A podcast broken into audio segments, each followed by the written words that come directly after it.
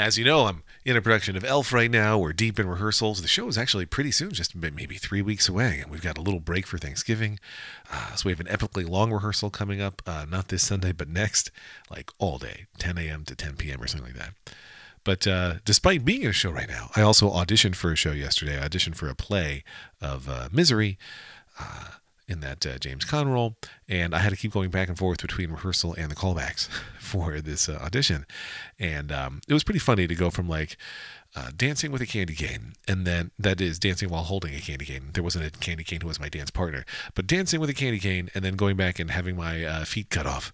Uh, spoiler alert for Misery.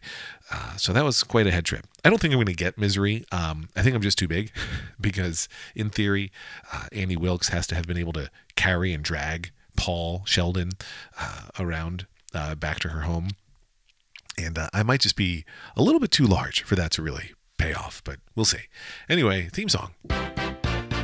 Your daily Lex. Obviously I enjoy doing theater stuff. That's why I do it. Uh, and people who like doing theater, it's like, why do they like it? And some of it is, you know, just the joy of performing and the fun of doing that kind of thing. And then there's also just the whole aspect of uh, you get to have that applause and have that interaction with an audience. Um, for me, I also like the friendship with um, the the cast members because uh, they can become good friends and all that. So that's fun too. But um, there's also all the parts of it that are stressful, right? Like right now, Elf is very much in that stressful place where I've got a couple dances that I have to learn, one of which I feel good at, and one of which I am not anywhere close to capable of. Uh, there's really three dances. The third one is somewhere in between. Um, I'm capable of it, but I can't do it yet. And then the third, oh, this one dance, it's going to be a disaster. I got to learn. I, I have not learned, and I must learn. Um, but there's that stress, and then there's the other real stress of learning lines. Man, oh man, memorizing lines. I feel like that was easier when I was younger. I guess when my brain was more plastic, or let's say when my brain uh, had more. Uh, had fewer things to remember. Right now, I have so much stuff to remember. I've, I've spent so much time learning things that now learning lines is like, oh yeah, yeah, I can always do it, but there's nothing like learning lines to make me remember why I like improv so much. I don't have to learn any lines. as I've talked about, you know, you go on stage to an improv show, you have no idea what's going to happen because you can't. Uh, you go on stage to do a musical or a play, you should know what's going to happen uh, because it is scripted. But man, learning lines and then you're counting on everybody to have their lines memorized and it's the whole thing. It's a lot. It's intense. Uh, so I've got that happening. Uh, I've been memorizing lines both with recordings I made of myself, where I'll do uh, I'll do my cue line in this really quiet voice, and then I'll do my line in a bigger, sterner voice, and then I do another cue line, and then I also I'm, I'm whispering my stage directions to myself. So anyway, I've been listening to those. Like now I cross right, I enter really angrily, whatever. Uh, and it's just kind of funny to me that I have these recordings to listen to that are insane, and then sometimes it's also just good to look at the scripts. You can have that visual thing too. Uh, some people say they're audio learners, some people say they're visual learners. I'm an audio visual learner. I like both things. So I go back and forth.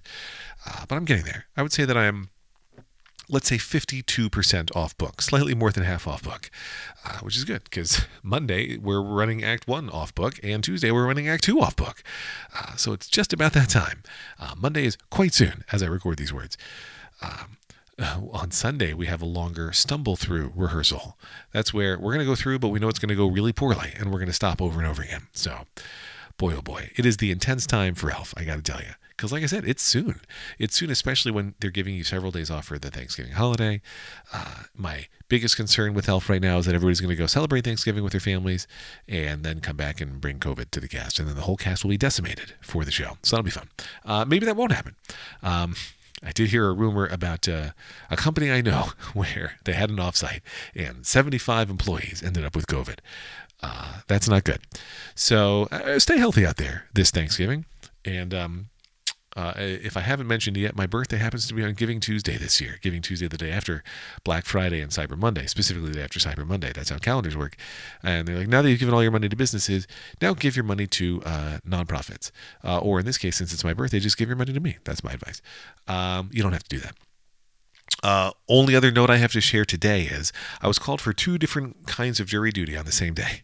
Uh, I received both notices in the mail the same day one for federal and one for state. Federal let me out because I run my own single person LLC, and uh, state was like, mm, nope, it's not enough of a financial hardship for you, so you still have to uh, do jury duty. So that'll be fun. Uh, can't work.